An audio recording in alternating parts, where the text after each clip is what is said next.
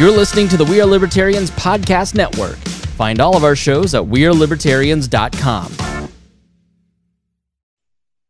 Welcome to We Are Libertarians, the main show. We're doing a low key wall episode today because Chris Spangle is still sick. Chris, we love you. Thanks for giving us complete control of the program while you're gone. I'm your host, Hody Johns. I am here with Sarah Brady Wagner. Sarah, how are you doing? I am doing great. Sarah, you are doing great things. Uh, we should probably start off with just getting an update from you. I know some of the wall listeners haven't heard about what you're doing. So, do you want to give us um, a breakdown of everything new in your life? Sure. Well, the reason that I haven't been quite as active uh, recently with the dailies is because I started a new job, uh, one of these rare unicorns of a um, paid position in the liberty movement. So I will still be um, kind of joining on as I can with uh, WAL Daily episodes and everything, but only in a personal capacity in my personal time. But uh, I'm working with the Grassroots Leadership Academy, basically traveling um, around and training people to have the skills they need to make their communities better places and break down barriers to making everybody's lives better. So it's the nice awesome. thing is whether whether I mean, or not it involves government, it's making people's lives better. Yeah, I've seen. I mean, I've seen pictures of you in a suit and talking at meetings and and uh, doing all kinds of stuff out in uh, in in North Carolina. And I mean, it almost looks like giving testimony. It's like, is she in a courtroom right now? Like she's up to she's up to something. Oh, that was um, sitting with Jeff Scott during the NC09 uh, hearings. Only only on um, President's Day, actually, which is when that started. But uh, that was that was interesting. Didn't have to testify for anything. Just you know, there to help take notes and provide moral support to the third candidate in that whole mess. Um, but now North Carolina is going to have a new election for the ninth district and the third district, actually. So we're uh, we're kind of running short on congressmen in North Carolina right now. Yeah, now I know you've gone like more in detail, or we've gone more in de- detail it on We're Libertarians, what's going on in North Carolina. But do you want to give just like a really brief synopsis, and then tell them like where what it's looking like going forward. I guess give us the Cliff Notes version.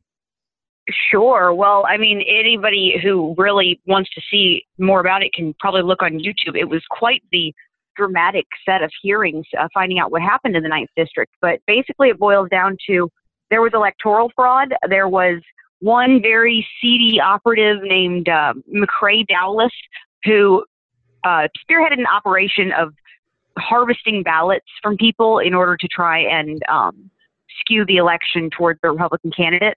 Um, it ended up being that the that Dowless's step former stepdaughter testified um, to him, you know, knowingly breaking the law in several ways, and ended up being that um, Harris, the Republican candidate, his actual son, um, who is a federal prosecutor, he had to testify that basically uh, he warned his dad not to hire this guy, and he did anyways.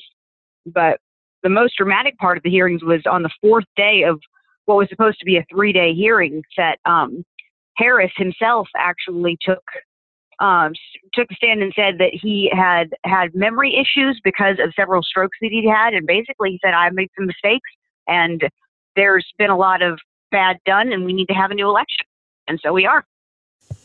It, it's, it's been it's been quite the drama.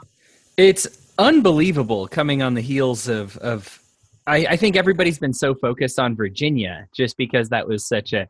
I think when you have a tangential picture of it, but when you see what happened in North Carolina and witness the testimonies, I, I, I, always listen to podcasts while I work out on the treadmill. And so I get like 35 minutes. Unfortunately, the treadmill I have my choice of Fox News and CNN. So if you want to talk about two awful sources to watch, but they, but they were talking about the North Carolina thing, and I just was like, man, I'll bet Sarah's having like I don't know either the time of your life or a nightmare, but it's certainly fascinating. Kind of both. Yeah. it's riveting, if nothing else. But I mean, just be one day like the intern said, "Oh yeah, he had me keep copies of the absentee ballots," uh-huh. and that was yeah, that was the craziest thing is that they were keeping they were keeping like files of people's um request forms to request absentee ballots so that they would send them these pre-filled out forms and then like go and try and like pick them up from them and like kind of weirdly pressure them to fill out ballots and like pick up ballots that weren't even fully filled out. Mm.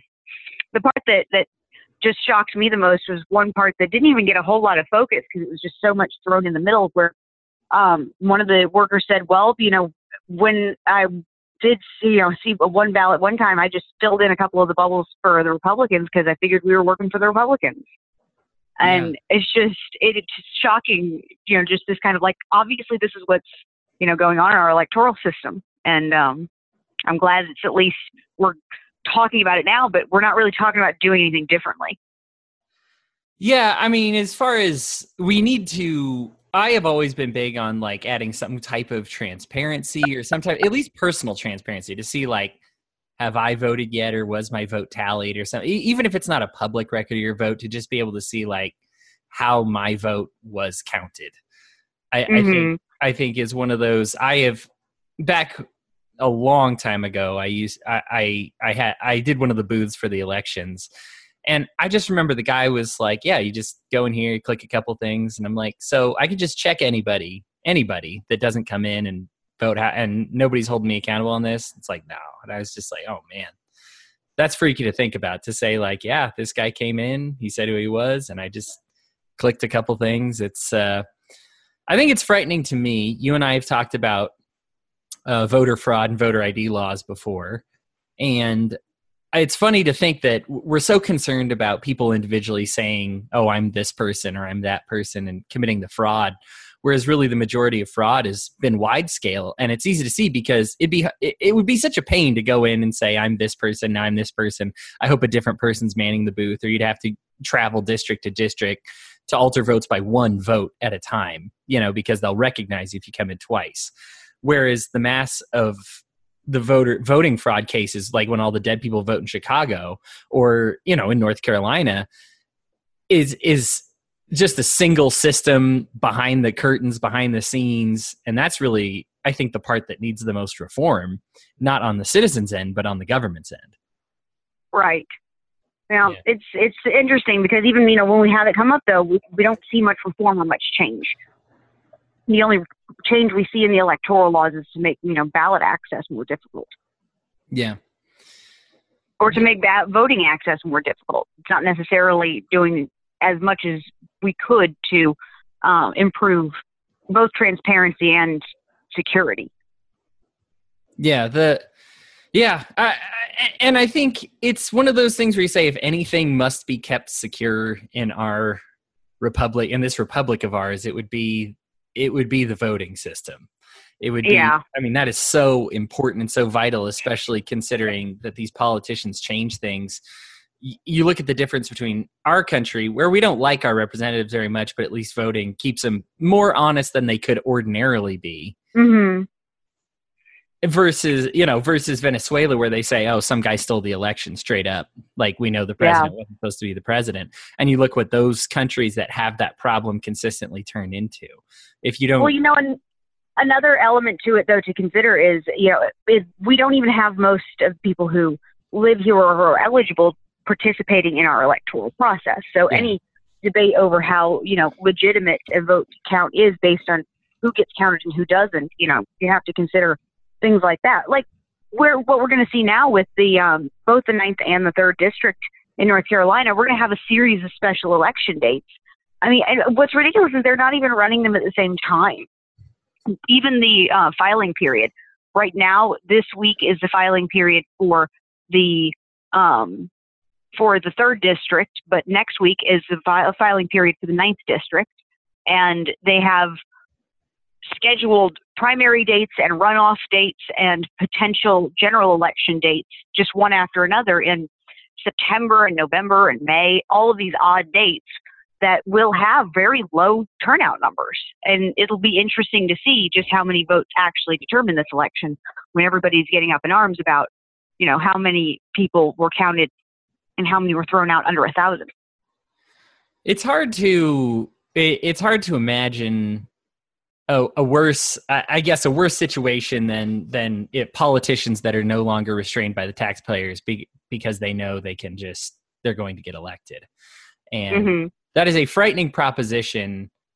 That that they would even i mean already they trample all over the taxpayers but to make it so that they wouldn't even be accountable to a majority of the taxpayers is is even more frightening than than, than anything else.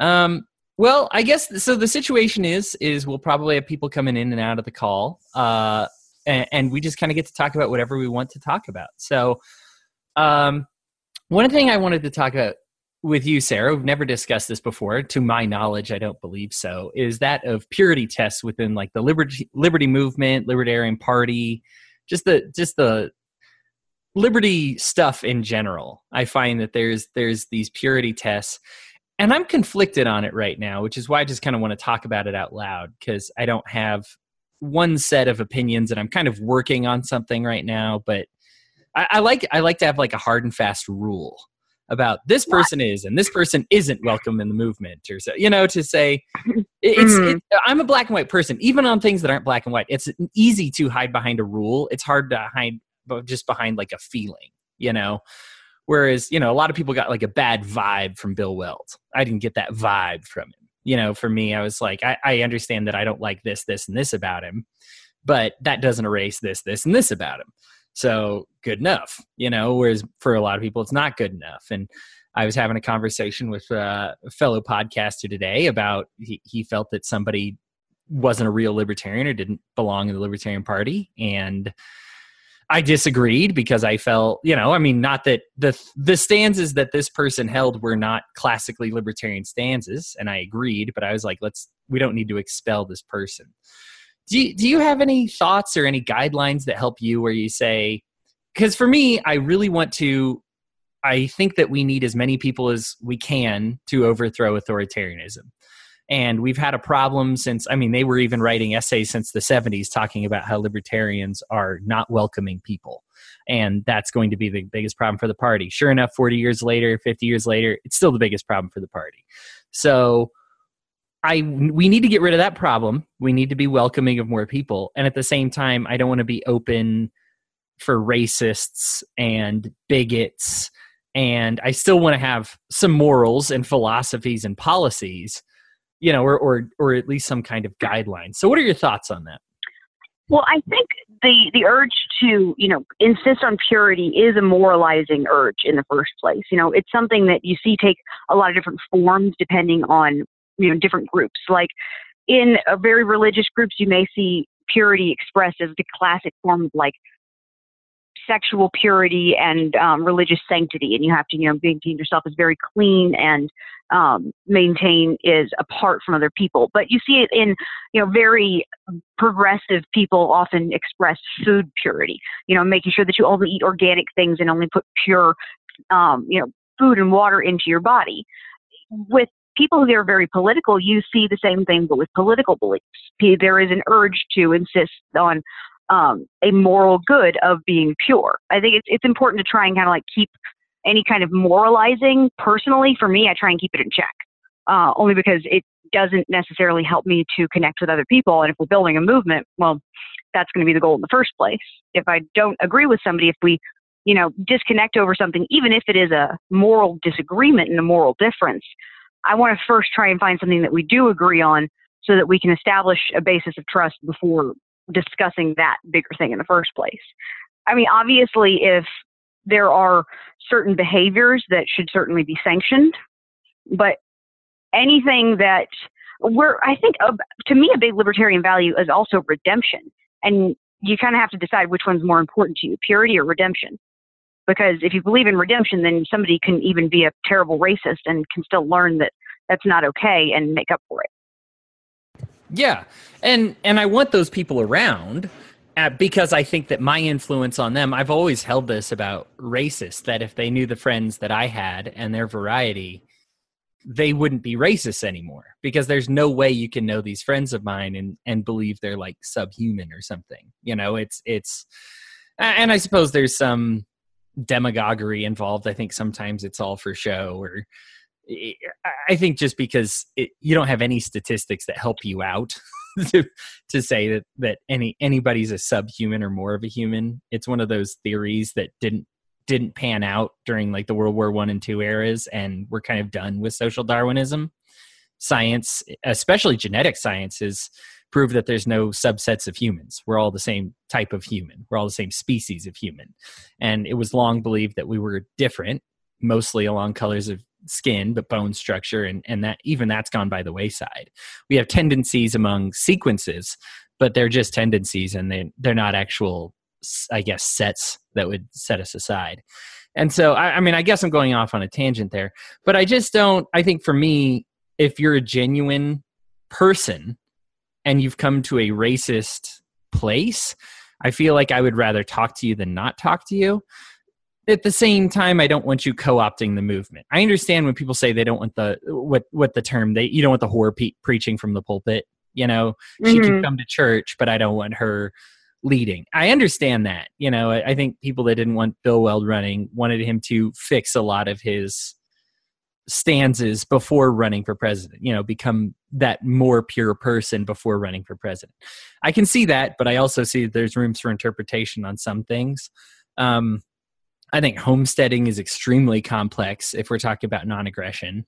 Uh, I think that the courts, the legal system, security, I think there are multiple ways to interpret those things. And it is difficult to just have one single straightforward response. And I'm okay with having, I love debate. I love having these debates and I have opinions on them but I also don't pretend that everybody that's different than me is stupid. And I definitely understand the value that they bring to the movement. I I am interested, I guess, in fleshing this out because at some point we just have to become more broad. I I point to a couple of times in history where Martin Luther King Jr. was able to co opt even racists to be like, well, I don't like black people, but what they're doing to, you know, I don't want to sick the dogs on them either so I'm mm-hmm. okay with this movement. And I mean, that was intentional. You also look at, for me, one of my favorite stories in history is feudalism in Europe actually has a single end date. I probably said this on air before, so I'm sorry if you're hearing it for like the fifth time again, but I love the story that eventually that merchants came through, talked to all of the commoners and say on a specific date, all of you are simultaneously, let's I mean they put it to a vote and that passed, but they said let's just nobody's gonna cut their wheat for them anymore. And so feudalism actually has a specific, like a date that it ended in Europe, which is crazy to think about because it was multiple people, multiple different mindsets. They weren't united under democracy, they weren't united under republicanism. They just said, I'm sick of this system. Okay, let's start there. Let's get everybody against this system. Done. yeah. And, and, for me, that's what I want the libertarian kind of umbrella or just the liberty movement. I, I want to branch out from the party even right now, but just the liberty movement in general. I want to get as many people as I can to say, I'm done with this. I'm not going to cut your wheat for you anymore. I'm not going to do this anymore because for me, I see that as our mo- most successful vehicle, but it'll only be successful if we stop saying, hey, you can't be here because you said this about guns once, or you said this about dogs once, or you said this about Bill Weld or Joshua Smith or what. It's just it's just such demagoguery, and I I feel like it's out of control, even to the point where I I don't know how to stop it. I guess. I mean, I mean, I guess I, I don't have like a. I guess I have a microphone to talk to the listeners, but I can't command them to do anything. And I think everybody's got somebody in the party with say this person absolutely 100% doesn't belong here. And some of those arguments I'm even sympathetic with, especially if it's like a white power nationalist kind of crazy movement type of thing. Or I, I, and I don't know. Some of those have shown themselves to the door. Um, Augustus Invictus left the party. He's Republican now. I think we had a few libertarian socialists that did want the mandatory mandatory government socialism and most of them have shown their ways out. The libertarian socialists now are mostly voluntarists and i guess that for me that's good enough. And so i don't see any need to like hunt them. They were excluded because of their beliefs and their beliefs were bad and they didn't feel welcome here and they left. At the same time i don't want good people not feeling welcome here as well and it's hard to draw a specific line on that. Yeah well i mean that's a moral difference that you're drawing there in the first place. You're even saying good people and bad people. Yeah yeah, that's true. I guess people good for the brand or bad for the brand. And I guess it's even less about branding because that makes it sound like a tactic.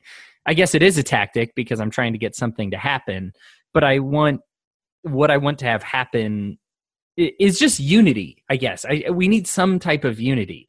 I look at what happened over in France, and really all they got is what a delay on a tax. And it took their collective might of like far left and far right people to do it and say that's enough of that. And if that's what it takes to even get a delay on a tax. I mean, how much farther are we away from that to get the majority of our country in that same direction on that same boat? I just want to be able to, I guess, unite on a few liberty issues and then have them say, hey, this liberty thing is kind of cool. Because once you're into it, it's hard to go back. Stat- statistics have shown if you start voting libertarian, you're not going to vote for Republicans or Democrats ever again, Mo- most of the time, because it's just, you're done. So I, I just want those that door open to as many people as possible as opposed to closing it on more and more people all of the time. I'm just sick of the purity test. I, I, I, think for me, people are like, oh, you might not know this about this person, but this person actually really stinks. And they send it to my inbox because they're like, hey, I, I heard you to say something positive about somebody recently. You, you should probably just stop doing that. And I'm just like, but, but where does it stop?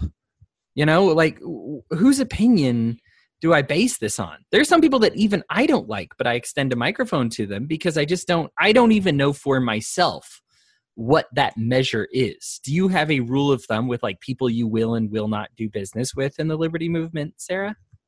No, I think a rule of thumb is just a way to try and lock yourself into something. You have to take each you have to take each person individually. I mean, isn't that kind of what we preach?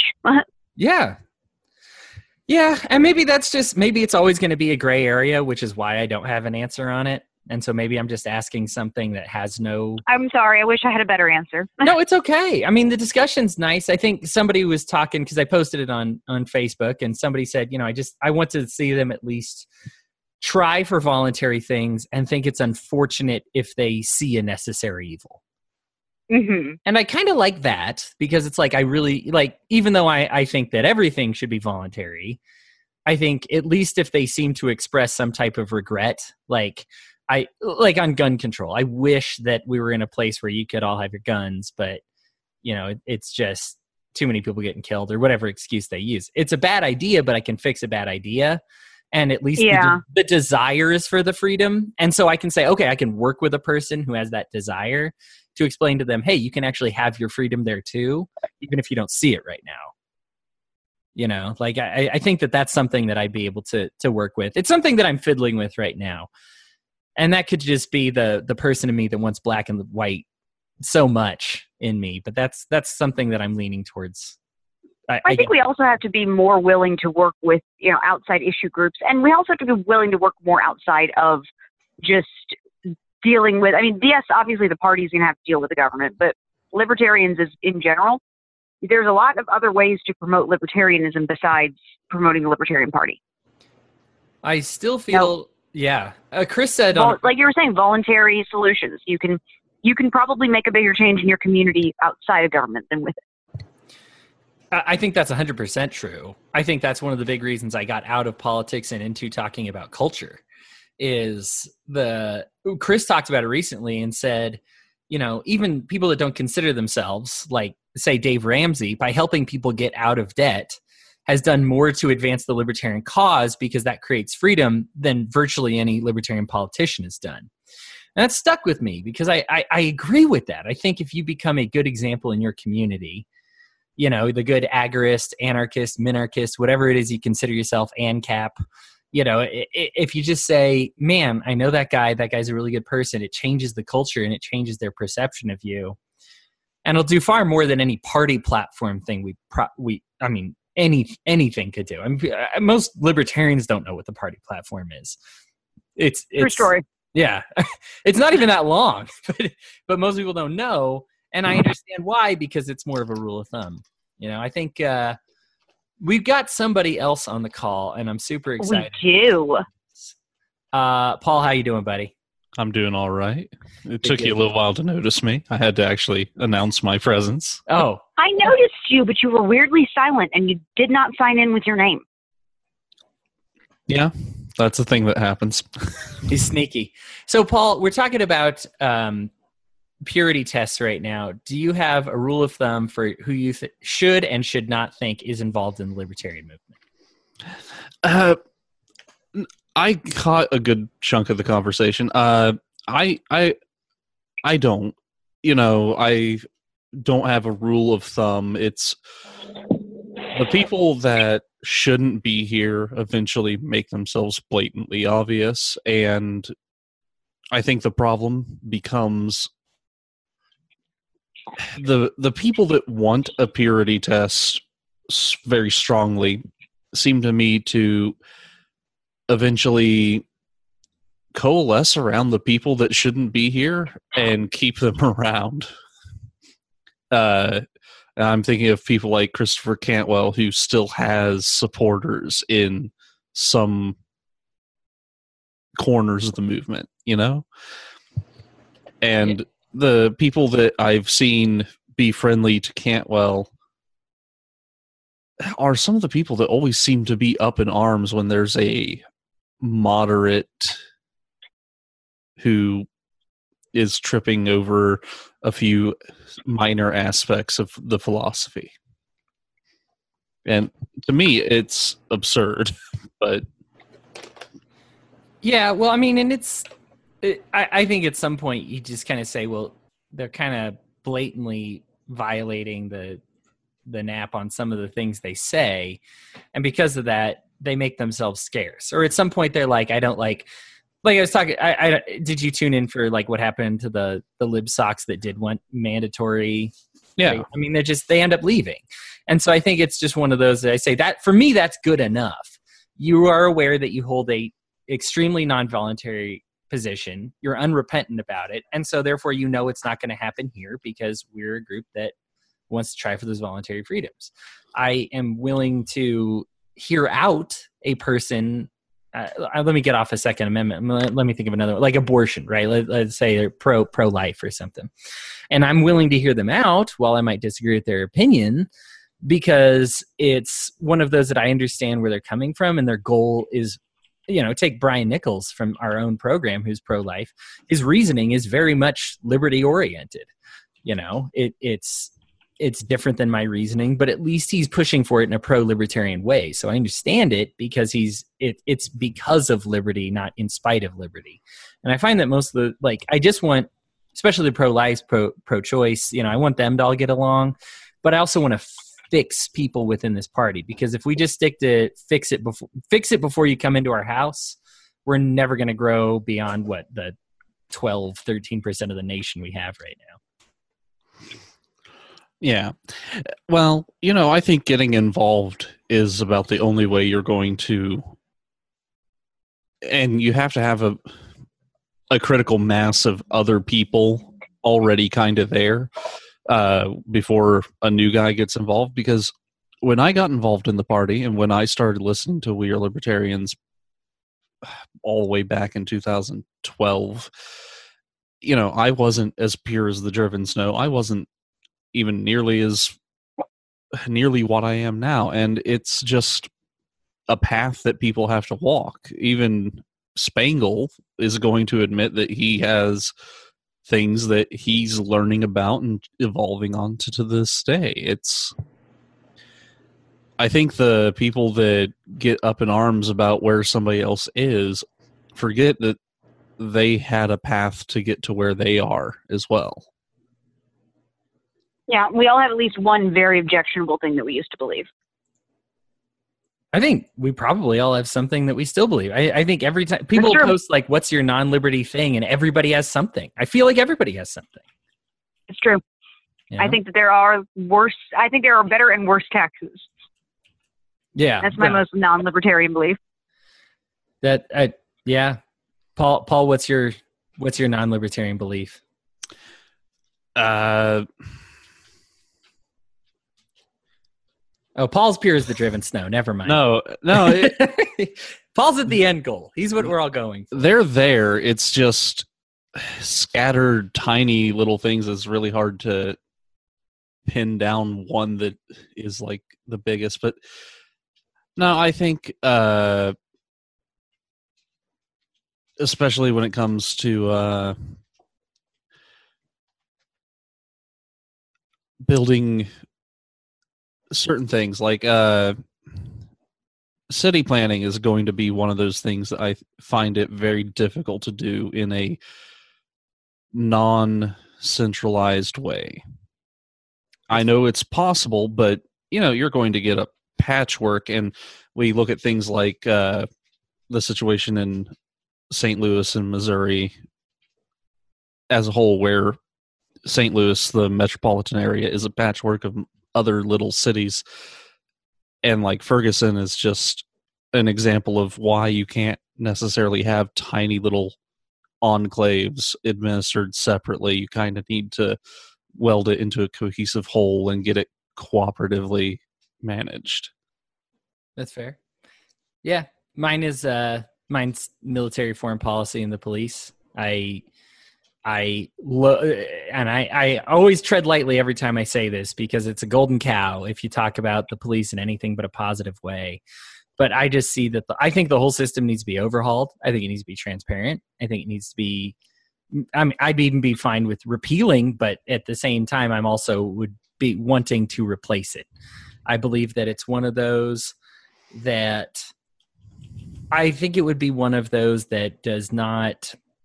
More people are going to want it than not. So even in a voluntary society, I believe almost everybody would sign up for it. I guess is is my thought on that. So you can say, yeah, it's it's not mandatory, it's voluntary. If you want protection, I think everybody's going to sign up for the protection. I think it'd be one of those where it's like, if you have a catastrophe without insurance medically, you're like hosed.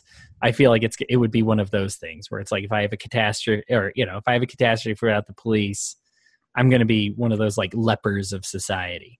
Uh, again, I want it to be voluntary. I think there's really good things. I really liked the talks we've had about privatizing the police, but it's uh, and I think you need some type of foreign policy. Uh, we talked about homesteading. There was the pink house this week, Paul. I, I, I liked what you had to say about that. Uh, guy painted his house pink. I am not I am fine with him painting his house pink, but I think if you live in a community where everybody agrees to not paint their paint their house pink, that's the rules, you know, and that's and so I think people are allowed to make those rules as a community, and you can't just step in and say I don't like your rules. Well, part of living in that community is that Oliver Cromwell talked about this when they were trying to get rid of feudalism. They were right in between feudalism and anarchy there in in England, and said, well, our life is just as bad at under we just got out of feudalism and now our life is just as bad under anarchy. So we need some type of system. How about we all agree that if we you know if we're going to be here let's all pitch in to keep these guys who are lording over us from robbing our stuff. And ultimately he was successful but the anarchists hated him because they said well that voluntary thing you know even voluntary voluntarily signing up for this is is not cool this type of program. It's some type of contract, which is, you know, give somebody an authority that that is bad. And I just think that ultimately we need to be able to break into pedophiles' houses and stop them from raping kids. Sorry, that that's wow. That took a that took a leap there at the end, Hody. Yeah. Well, that's how I. I mean, it's fair. I understand. You just you just took us took us real real deep there. yeah. Yeah. So, um, enough of the purity tests. Uh, uh, Sarah, what do you want to talk about? For what? What's well, I am actually. I am actually going to have to say goodbye and leave you two to talk because I have to go save my tiny little town from doing something dramatic. I I don't know. I have to go find out more. But there's a town meeting I have to get to. She sees the Sarah superhero signal in the sky, and she yes, must go. I must. I must fly away. I there's there is a town of what like 5000 people that just cannot survive without my help awesome well sarah we're really um we're super proud of everything you're doing i know everybody's very sad here on we're libertarians that we don't give you get you as often as we used to but uh, you are always still in constant communication with us that we appreciate that and so uh congrats on achieving of course the unicorn of getting paid in in a liberty position and and go get them well, thank you very much. And I have actually figured out um, a how to bring my recording equipment with me. So hopefully we'll be able to schedule some more dailies on a more regular basis soon. Uh, that'd be awesome. We just um, got to get around to that. Awesome. All right, awesome. but I'll talk to you guys later. Have a good one, Sarah. All right, um, Paul, what's something you just feel like shooting the breeze about? Well, uh, I don't know. Uh, there are a couple of little news stories that I have uh, dredged up. I did post one last night, kind of for everyone to uh, have a chance to consider here. If you uh, scroll way back past everybody's inane chattering, um, it was the uh, New York Times story about Google and their pay structure. Okay. I have a really good friend who works for Google. What's uh do you want to give us the synopsis? Yeah, let me uh get the URL directly sure. linked to you so you can actually uh read over it real quick. Uh the synopsis is that Google uh, because of internal controversies here lately, has been doing a study into their pay structure. Um, and one of the allegations has been that they are underpaying the women that work for them. Oh, that, okay. that is not the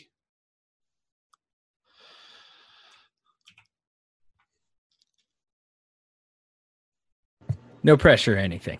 yeah, yeah, no pressure, of course. Um, so yeah, uh, essentially, uh, the allegation has been that they are underpaying the uh, female employees underneath a certain level. Um, and what they have actually found is that they have been underpaying the men that work in their company. Oh, well, the friend I have is a girl, so that explains why she has never complained about it. I can see why everything's hunky dory now. Okay. So kind of a reverse pay gap problem. There's a few lines of work where that's it used to only be some industries and now it is it is developing into more and more industries. I know customer service is one where women are consistently making more money slash paid more money and and Google has joined that as well and uh yeah what what's an now aside from enraging my feminist brother uh what did you want to bring up with this story? Uh, generally, I, I just think there is a uh,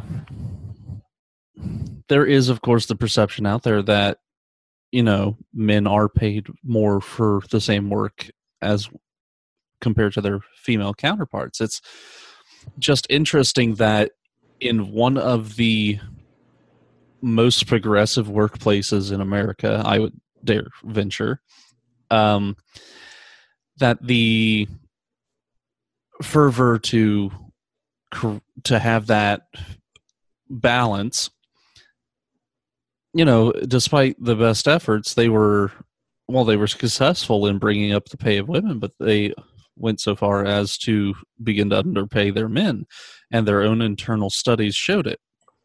And and for the details of the story it's not even close. In fact they google responded by saying they would give men a, a, significant bump in pay and it still would not close the gap between men and women in their workforce. Yeah. In the story. Uh you know they're they're being investigated by the labor department uh it's been they've been sued by former employees. It's it's amazing how much effort this company has put into and has been forced to put into uh, and yet they still can't figure out that if they just go completely away from negotiations and have cookie cutter salary levels that don't work for anybody uh, that they'd be able to avoid all this controversy yeah, when I get to talking about these issues, I I have a tough time not talking about them broadly. I think I've done about three podcasts, at least one of it been with you, talking about just overhauling the whole economic system, or at least the system of currency. I guess is most of the time what I go after with this because that's what we're talking about currency. The men are not making as much currency as the women at Google, even if they all get a pay raise. Okay, so at the same time, I also understand that that trying to even it out most of the time people try to get the other guys paid more, right? The minorities paid more and what happens is normally the other guys get paid less. Right? This is what happens in the restaurant industry, especially because I used to work in the restaurant industry for a really long time. that that's been the, the bulk of our issues was they would pass some law that said we'd have to give all of our full-time workers you know uh, health care and so we would just get rid of all, all, our, all of our full-time workers or as many as we could you know and that's and, and, i hated to do it but i'm a manager and i understand how these balance sheets work um, i think the highest grossing restaurant in the united states grossed something like 9% in revenue. I mean that's and that's pre like ceo pay and everything like that. So it's not like we have a lot of money sitting around. So at the time i was working at applebee's and we had to make these tough decisions because we of course were a company that was flirting with bankruptcy and we're sitting there pulling in a revenue stream of like 1.2% on a good day and then they say well this is going to add another 8% it was like well, okay we'd be in the red by 7% if we did that. It, you know so we can't. And so instead of it bumping up more people it actually kept down the ones on top. You'll even find the title of the article for the New York Times as Google finds it's underpaying many men as it addresses wage equality. Well, this most often when we try to address the wage equality, they don't underdress they don't address the underpaid men, they address the overpaid women. Uh, I shouldn't say overpaid, but you know what I mean. That's what they end up doing. Is they say, "Okay, well, we're just going to have to bring that down a little bit." Yeah, it uh, to me, it just kind of illustrates the impossibility of trying to keep absolute equality. Uh, and I think that is, while a beautiful goal, I think it's something that is ultimately unachievable. And I think that it kind of illustrates it that you have one of the biggest tech industry uh, giants struggling with it at a very high level. I mean, they have a total of 10,677 employees. Yeah. And they and they're struggling to get things to the point where it balances out and people in their different ranks all have similar pay. I think there's some need for social change. I don't believe it should come from the government, of course. So let's let let me throw that out the window right now. I don't want to talk about that. I think we all recognize that that's bad. But there are times when I think it's important to look at. I guess I applaud Google because I know this came about because of like an internal study and then it became a Department of Labor issue. But I think that you should look at it. I think a good example for me is women are classically better pilots than men, and men flood the pilot industry. And it's it's one of those it's a matter of trust and it's one of those imbalances and i understand why it exists and there's some stereotypes and there's customers get what they want i don't think the majority of customers are uncomfortable with the pilot but like I talked about with the restaurant industry, where on the high end, you're getting seven to eight percent, you know, revenue. With you know, this is this is per year. You know, basically what I spend versus what I make. I'm I'm gaining eight percent if I'm lucky. You know, I think the airlines absolutely also have that issue. And so even if only 5% of the people won't fly with a female pilot, that's an losing 5% of your wages is enough to sink your airline and so it's hard because I understand that they would desire, I believe that most airlines would desire to have the best pilots. And at the same time, they cannot afford to take that 5% hit. Uh, I get, what would you say about that?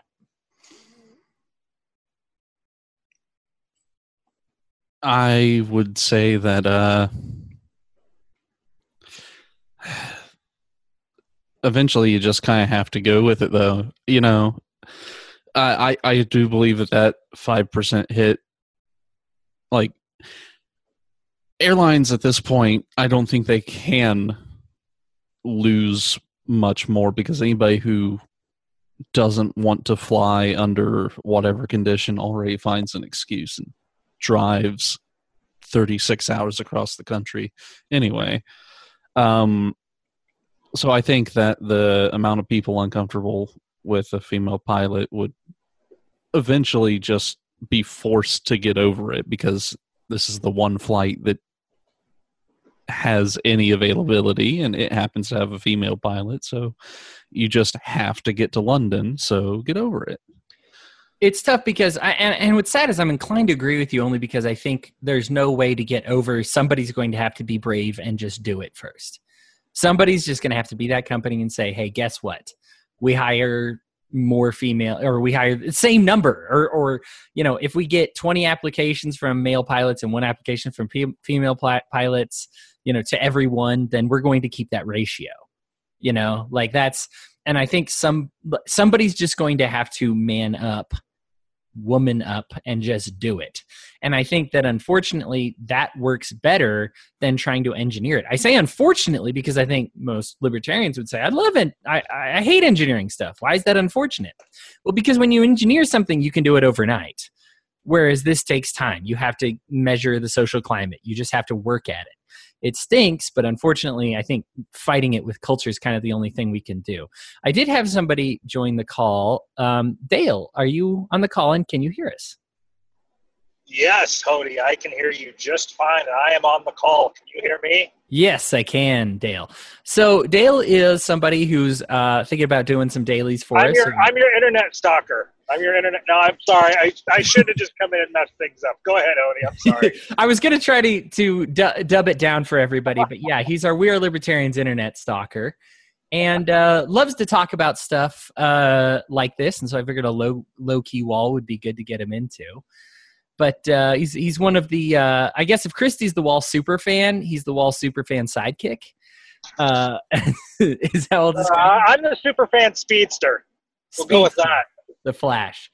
So um, I don't know how much you've caught, Dale. We're just talking about uh, whatever we want to right now. At the moment, Paul's talking about the gender uh, gap issue right now. There was this study that the well, the New York Times didn't do the study. They're revealing the results of the study, but saying that women are paid substantially more at Google than the male counterparts parts. That was not intended. It's substantial enough that they would have to give men more than just a slight bump in their pay raise to try and catch up. What are your thoughts about it? I heard a little bit about that. I think um, I saw something come across a, a, feed or something like that, or I don't know if that was addressed on the um, last week's WAL, but I find that weird. What what's causing it? Are they saying that? It, are they claiming that it's not intentional, or is it just that's how the numbers shook out? That that would be my question. Yeah, his exact quote was, "It is a quote surprising trend that we didn't expect." Huh. Yeah. And uh, yeah, they did the study. They actually were, and I'm reading through the article, they actually did it because they expected the opposite to be true the men to be paid more than the women.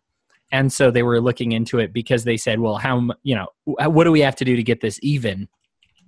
And they said, oh, after this study, you actually have the exact opposite problem. Um, men account for 67% of the company's workforce which about matches, you know, about men and women in the workforce. So, so based on numbers, that works. That makes sense. But the money wise, it didn't make sense. And they did get a hold of. It wasn't with everybody's, but among those who would disclose, it was uh, ninety-one percent of their employees. So it's actually a pretty good sample size. Wow. Yeah. Um, is it now? Is it based on like number of hours worked? Is it kind of like a reverse trend outside of the Gen Pop? Because typically one of the, from what I understand, uh, it's not much that I understand, but what I understand of the of the gender gap in pay controversy, um, a lot of that has to do with men. The reason why men earn more is because they work longer hours, they work in riskier jobs, and so it just ends up creating this. When compared between men and women, it just creates this cascading effect where men happen to average out. Uh, 21% more. Uh, is it is that kind of like reversed inside of Google? Do they do they go that deep into it? If that makes sense. I don't know if that made sense asking that question. No, it's it's in looking at it, we uh, they probably did, but we don't have all of the information about it. We just have what's being disclosed. Yeah, um, yeah, and so. And, and that's the thing, and I think that's almost. I mean, I, Paul, and I don't mean to step on you, but I think that almost proves your point that there's too many factors to try and just force you to be even, right? Yeah, no. Uh, and I think that's kind of illustrated here is that there are so many factors that go into calculation of a wage that I I just think it's going to be impossible to get absolute equality uh, from any system from any level really because if Google can't do it and they have access to some of the most powerful computing software in the world to keep track of trends, then who has a hope of doing it really? And, to go hard econ on you, this is something that uh, wages are. I am not a fan of the wage system. And I know a lot of people even credit capitalism, which I don't like, but they credit capitalism with saying, well, if everything bottoms out, at least you have your hourly income. And they credit capitalism with that. I completely disagree.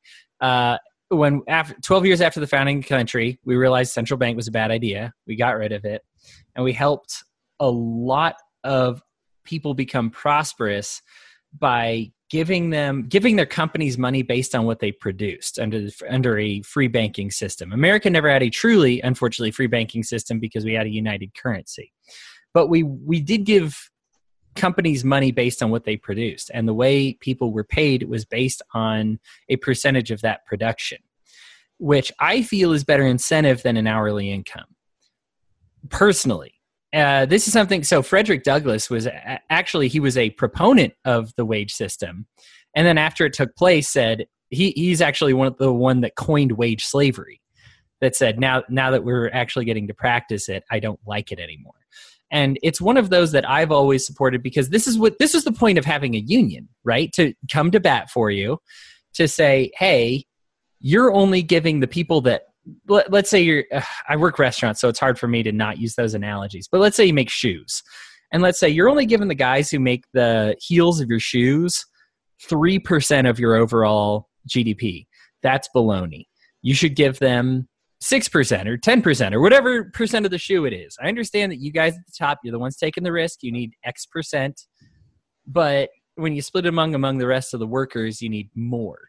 And so it incentivizes for me personally, I feel that incentivizes the incentivizes workers to do more.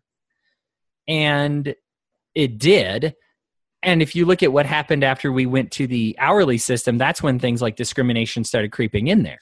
Because instead of me taking a percent of what you raised and giving it to your employees. I'm now just giving you a dollar per hour, individual to individual, and there's no accountability in that. I can pay you for whatever reason. It's there's pluses and minuses to the free banking system, but every time I hear these stories, I, I just wonder how the government could do it worse than than how it is. Yeah. That, just to I was going to say, just to push back a little bit on the free banking versus wages. Yeah, hit me. Oh, okay. No, I mean, not, and it's not even really pushback. Um, with the with the advent of technology, I would say, uh, like with things like TSheets or time trackers, GPS, which of course that was a whole other thing you got into on uh, on the WAL that aired um, yesterday or, or, today or whatever. Uh, let me get to my point you can track, um, you can pretty much track your employees, uh, what they're doing. And, um, you know, I've had situations where, you know, coworker was, you know, pulled into the office because, uh, you know, they were out on a job site, but something didn't get done. Or um, even I said, oh, they went to lunch. And my boss was like, oh, they're still clocked in. And so phone call immediately went to uh, went to the went to my coworkers. But you know, that's that's as far as that's as far as I can get with the pushback. Um, when you're well, saying, I, I agree, though. I think the technology makes this more rational to and and maybe we don't say every person is the same but we say okay if this let's say 10% of the income is going to the people that make heels of the shoes then things can get split up for there. This person worked 40 hours this work week. This person worked 35 hours. You know, then it's even if it's an hourly wage, it's based on how much money you're making the company and really incentivizes you to do well, even well compared to other people, and even not just on hours, but like you said, technology is getting to the point where we can say, how much of that load did you shoulder? How many trips up and down the stairs did you make? How many, you know, they can actually really start to measure that more with Right. technology. Yeah. Yeah. Oh yeah. Sorry, I know that's kind of I know it's jumping the shark into like a bigger subject, but I feel that wage gaps would not exist and be purely based on performance under more of a free market style banking system versus a trickle down central banking system. It, would either of you contend with that in a meaningful way? You go ahead, Paul. Uh, no, I, I think it's definitely one of those systems that we have managed to mess up so badly that I think moving any way is going to be a little bit of an improvement, if for no other reason that we get to try something new. we can always go back to what's kind of working, but Well, we already went back to central banking once. It was terrible. We got off Yeah. of it. We had the Industrial Revolution. We turned America in the greatest country on earth. And then we went back to central banking again. Yeah. So we we can always go back to what doesn't really work, but we have to be bold enough to actually try out on some other path and see what does or might work in the future. Sure. Now, Hody, if you don't mind me showing my a little bit of my ignorance here, I do have a couple questions about the free banking and how that relates to different businesses. Yeah. Um, the way businesses got, and I this is just kind of a misunderstanding from another show that I had listened to. Not that I would blame the podcaster, but I just you know um, I was working while I was doing it. Um, speaking of production, but um, how you is haven't it? caught every single one of our shows, Dale. What's wrong with you? No, no, no. I'm talking about another show. No, I've caught, I've caught every single, I've caught, well, I haven't gotten all the way through the back catalog. So um, Don't I worry about apologize and apologize to, and apologize to dear leader for me when he comes back around. Okay. But what- what my question is, um, how is the when the how the business gets paid under a free banking system? Is that still based on the sales that the um, that the business would make based on their production? Like, go ahead, let's go back to shoes. You know, you produce so many shoes, and then so many shoes get sold. The revenue that comes back into the company, um, and then that's divvied up. Is that something that um, that's based on the sales, or is it what the bank would give to the uh, would give to the entrepreneur? Because that's what I was unclear on when I was I was listening to that um, other show on free banking. And it wasn't one of yours. It's, it wasn't one of yours. Really? Okay. Well, that's too bad it wasn't mine because I love free banking. The not- and what you're asking is a very high level question because it's something that big government will always try to take over banking as much as it, as it can. So we don't have any examples, unfortunately, in your modern era of a free banking system. So it's it. There's changes that have occurred, especially in technology, like you mentioned, that I'm sure would make free banking look different than it did back then but and you wouldn't even have to be a business but let's say i'm a cobbler and i make shoes now back on and if we're talking founding fathers right? Like 12 years after the, the founding of the country they shut down the central bank because it didn't pan out. What that free banking system looked like they actually acted like merchants. It was a mercantile system. So what you could do is bring in 18 pairs of shoes whether you're a business or an individual. And they would size up what those shoes are worth pay you for those and then they would sell those shoes right? And they and they would partner with like a merchant style system. So it was mercantilism and it was and that was how they would operate then i imagine with technology being what it is it would not be that way today because you also at the same time deserve to have and, back then the competition was which bank would pay you the most for it i could go bank to bank and say who thinks these shoes are worth the most However, you all those would still be determined by banks. All of them would still be responsible for their shareholders for not overpaying you. You, as a business seller, would want to sell not just to the business that will give you the most money for those shoes, but to the individual that would give you the most money for those shoes. That's not actually out of the question either, because you can still sell them not to the bank, but to somebody else. For example, Right. if the bank would say, you know, they don't have a monopoly on this. If you choose to tune in your 18 pairs of shoes to the bank and they give you $3,000, or you could sell them to others for $4,000, that's just another choice. You could give it to the bank to, for the raw GDP, for just say, let's convert this to GDP, or you can sell it to your neighbor who gives you the money for it. and then he will have to produce something to make GDP to make up for that. The way we record GDP, gross domestic product, which is basically just stuff, it is actually the measure of stuff plus services. One of the drawbacks to the free banking system, one of the reasons Keynes hated it so much, is because service isn't measured, right? I can't say, let me turn in my teaching hours for money, you know? Right. and so there's no GDP for that. And so the banks wouldn't do it. My my argument with Keynes would be, well, who cares? People will still pay for it. They will just pay you individually as opposed to the bank paying you. He wanted GDP to include those work hours and those service hours. And that was that's a huge high level issue to have. But you know, I, I think with the advent of technology, it would be interesting to see the differences that would occur nowadays, but I can't imagine it would be worse every time I think of technology adding something, it would be to make it more efficient or better. Right. So, yeah. and, well, uh, and I was just say when I to, just to address the whole blurred line between a cobbler and a, and a business in the in my line of work, the you know I I do own a my own company, but oftentimes I function as an independent contractor. So the blurred line between the individual painter and um, the line between an individual painter and a business often gets blurred. So that was that was interesting. You brought that up. With the, well, trying to think how that would work for tradesmen, though, just in general. the so Free banking. sure, uh, and, and I mean if you if you're talking about like what like fixing a window, for instance, fixing a window, painting a room, um, gutting So- a gutting a back, gutting and remodeling, that sort of thing. Yeah. So the issue is, is that would just, you know, especially if you're not, if you are repairing something. Now, this is the broken window problem that we have modern in modern stuff. If we spend money on it, it counts as GDP, right?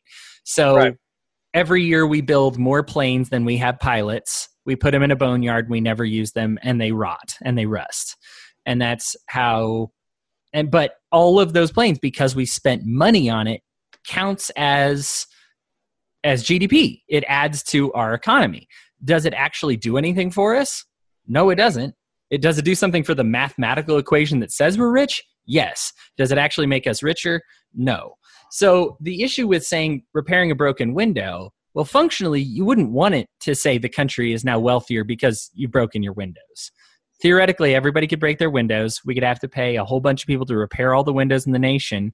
And on paper, it would look like, wow, what a prosperous place America is. Did you see that last month where all their windows broke and they had to repair them? What a great month they had. And in reality, we'd all just be short on money, but there was a lot of people working, you know, to replace all those windows. Yeah. So you don't want most now the refurbishing is different because that you actually are adding some value to the home. In which Right. case, you know, in modern days, I would say that'd be something an assessor would say, or if we specifically, so that's the type of stuff that the banks would do that the that I guess the free market wouldn't necessarily esteem is say, we believe you've added this. Restaurants are a good example because all their products get eaten, right? And so you don't really have a measure. You just like, hey, I think it was pretty good food. And so the banks really had to assess restaurant by restaurant and say, this restaurant's has this value of food, and here's how we esteem that. Here's how much we would guess that they added to the economy, you know, because they fed people. Now all that is gone. I think in refurbishing a home, it would be the same. We feel you've done a great job, a superb job. You've added this much to the house. It'd be something that an assessor would still be around for to say, okay, you've added this much to the economy because you took a house that was worth, or a room that was worth a thousand dollars, and you've made it worth five thousand dollars, whatever it may be. And Right. that would be my now. That's just a guess. One of the things that I admire about Chris is he he's really doing a good job of saying I don't know what that would look like, and kind of letting other people discuss it. I'm I love to theorize, so I I take a shot in the dark, but I'm not a genius, and there's probably somebody listening to this. It's like I've got an even better idea than that, and that pro- idea would probably beat out the one that I have in my meager mind. But that's the one that I've surmised. Well, would it also be based on the value that the homeowner ascribes to said project? Because I can, you know, I can bid out one room for one person, and then bid out another uh, the same size room for another person. I charge the same thing to both of them, but one of them is going to want to wheel and deal, and the other one You know, it's like, yeah, let's get it done. Yeah, and that's something. So, th- I mean, and that's something. The thing is, because they're just doing business with you, the money is still leaving, and you get to esteem it. So, really, it's just if you wanted the bank to be involved in the transaction or not. Gotcha. Okay, that's what I was trying to choice. clear up. Yeah, it's a good question. I guess I don't do a good job because because I go back to those banks so often. I don't want to make it sound like another central banking system. You know. Oh goodness, no, you you no. This has actually been very illuminating. I appreciate it, Hody. Yeah, no worries. So, uh, Dale, let's ju- we're just talking about stuff that we feel like talking about because it's low key WAL. What's something that you feel like talking about? You know, honestly, I mean, we we kind of I know on the um, on the other WAL you kind of hammered on the Jussie Jussie Smollett thing. Um, you know, uh, one of the things that I've just been really thinking about is, and I mentioned this in an instant messengers, is how can we how can we try to make ourselves more free as in- individuals? You know, without you know, not necessarily going full bore agorism, but just you know those sorts of things. Like, how can we improve ourselves in such a way that we're more free, not just politically, but also, you know, I guess you might say from a from a life control standpoint, if that makes any sense. And I hope we're not losing everyone by me posing this. I just, yeah, that's one thing that I've been thinking a lot about lately.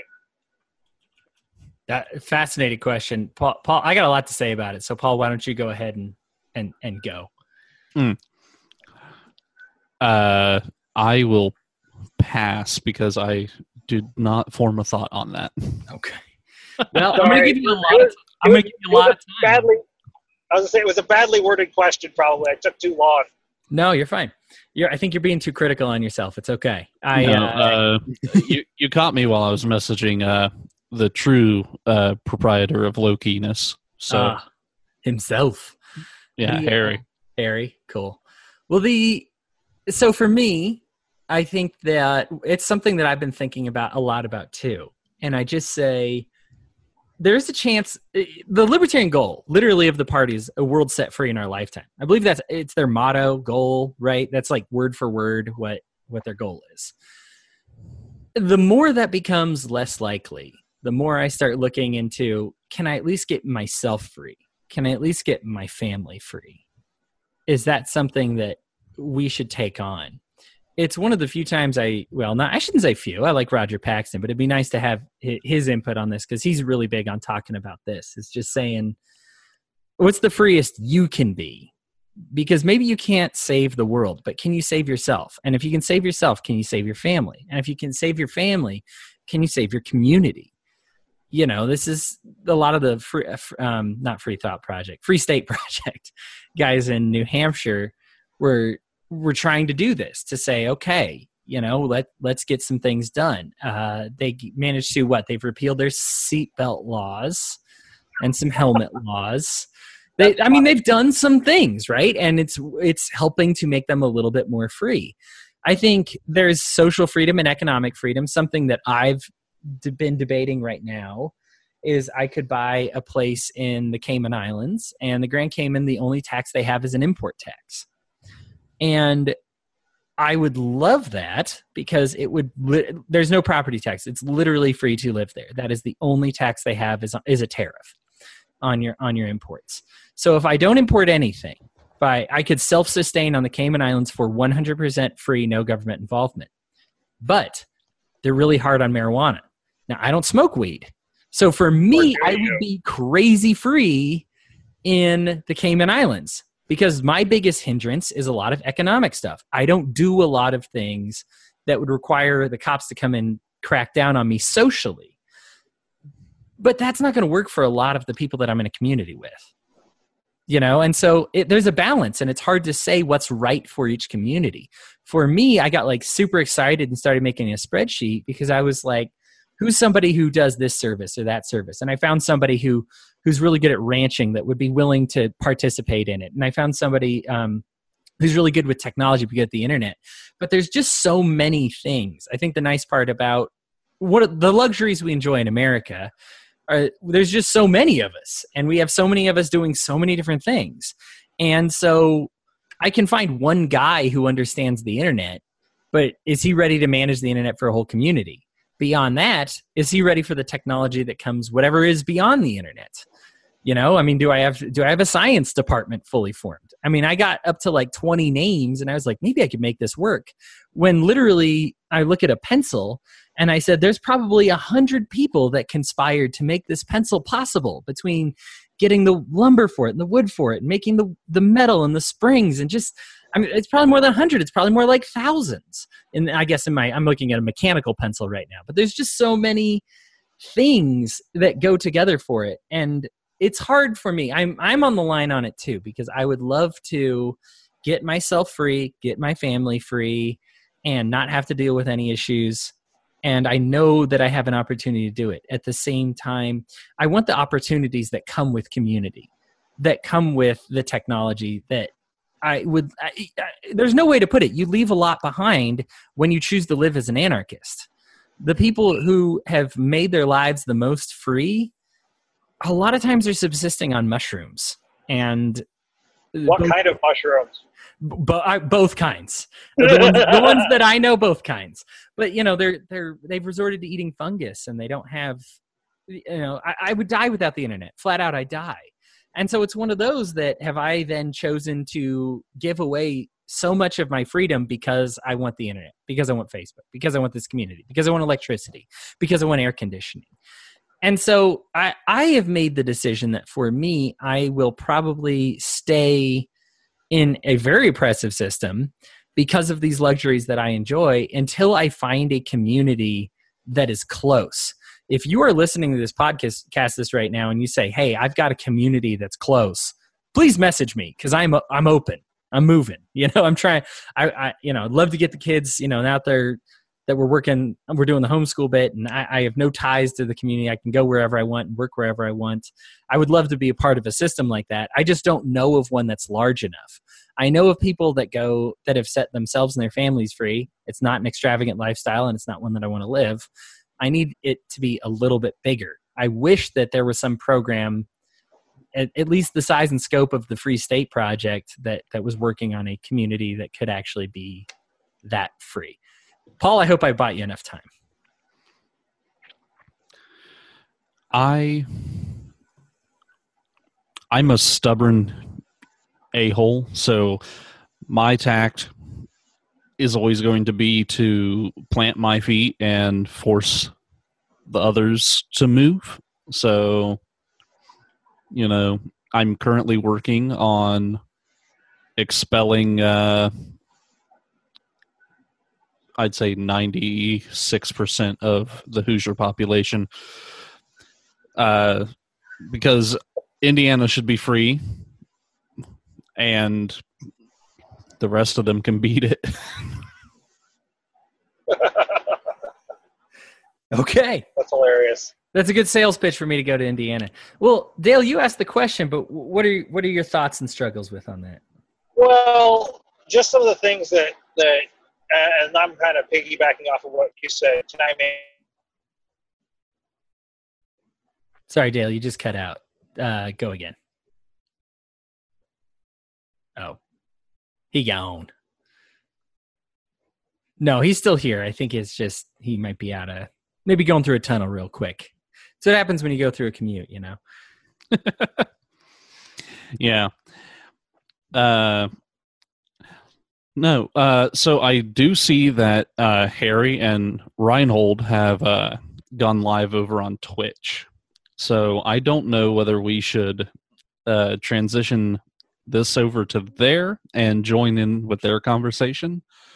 Uh, I know we'll probably end up filing this as a appendix to the uh, Twitch stream. Gotcha. In some way. Okay. Okay. Uh, so maybe I, I, I, I hold on, Dale. hold on, real quick, Dale. Hold on, you're still you're still in and out. I mean, yeah, you're roboting really badly there, Dale. Hold on, you probably just just weird cell phone tower right now. Well, if they're live over on the Twitch and they're doing they're doing another one over on the Twitch. That's weird. I, I, I posted all this in the group, but uh, yeah, uh, you know what? Maybe people just get two shows today. But uh, well, I mean, you posted it on Facebook, and you know Harry and Facebook. Yeah, Yeah. Well, in the group on Facebook. Um, here, let me let me unmute Dale. Dale, I will let you if you are out of uh, if you're back in back into a good place here. Let's see if we can get you with some closing thoughts on what you have to say about getting you and your family free here. I hit unmute. It's not wanting to unmute. Well, all right. Maybe that is that. But uh, thank you for joining us. it was a really good time. Uh, thanks for hopping on, Paul. I guess we will go. Uh, we'll crash uh, what Harry and Reinhold doing. It's funny. I thought Reinhold actually said he had to leave at this time, but maybe Uh, can't no, start. I I think it was uh he didn't get in until about seven seven thirty. So Awesome. Well, I will get this wrapped up, and we'll get this uh, we'll get this on the show, and people can just have more to talk about. And uh, thanks for joining us, Paul. Dale, thanks for joining us, man. It's always good to hear from both of you, and we'll talk to y'all later.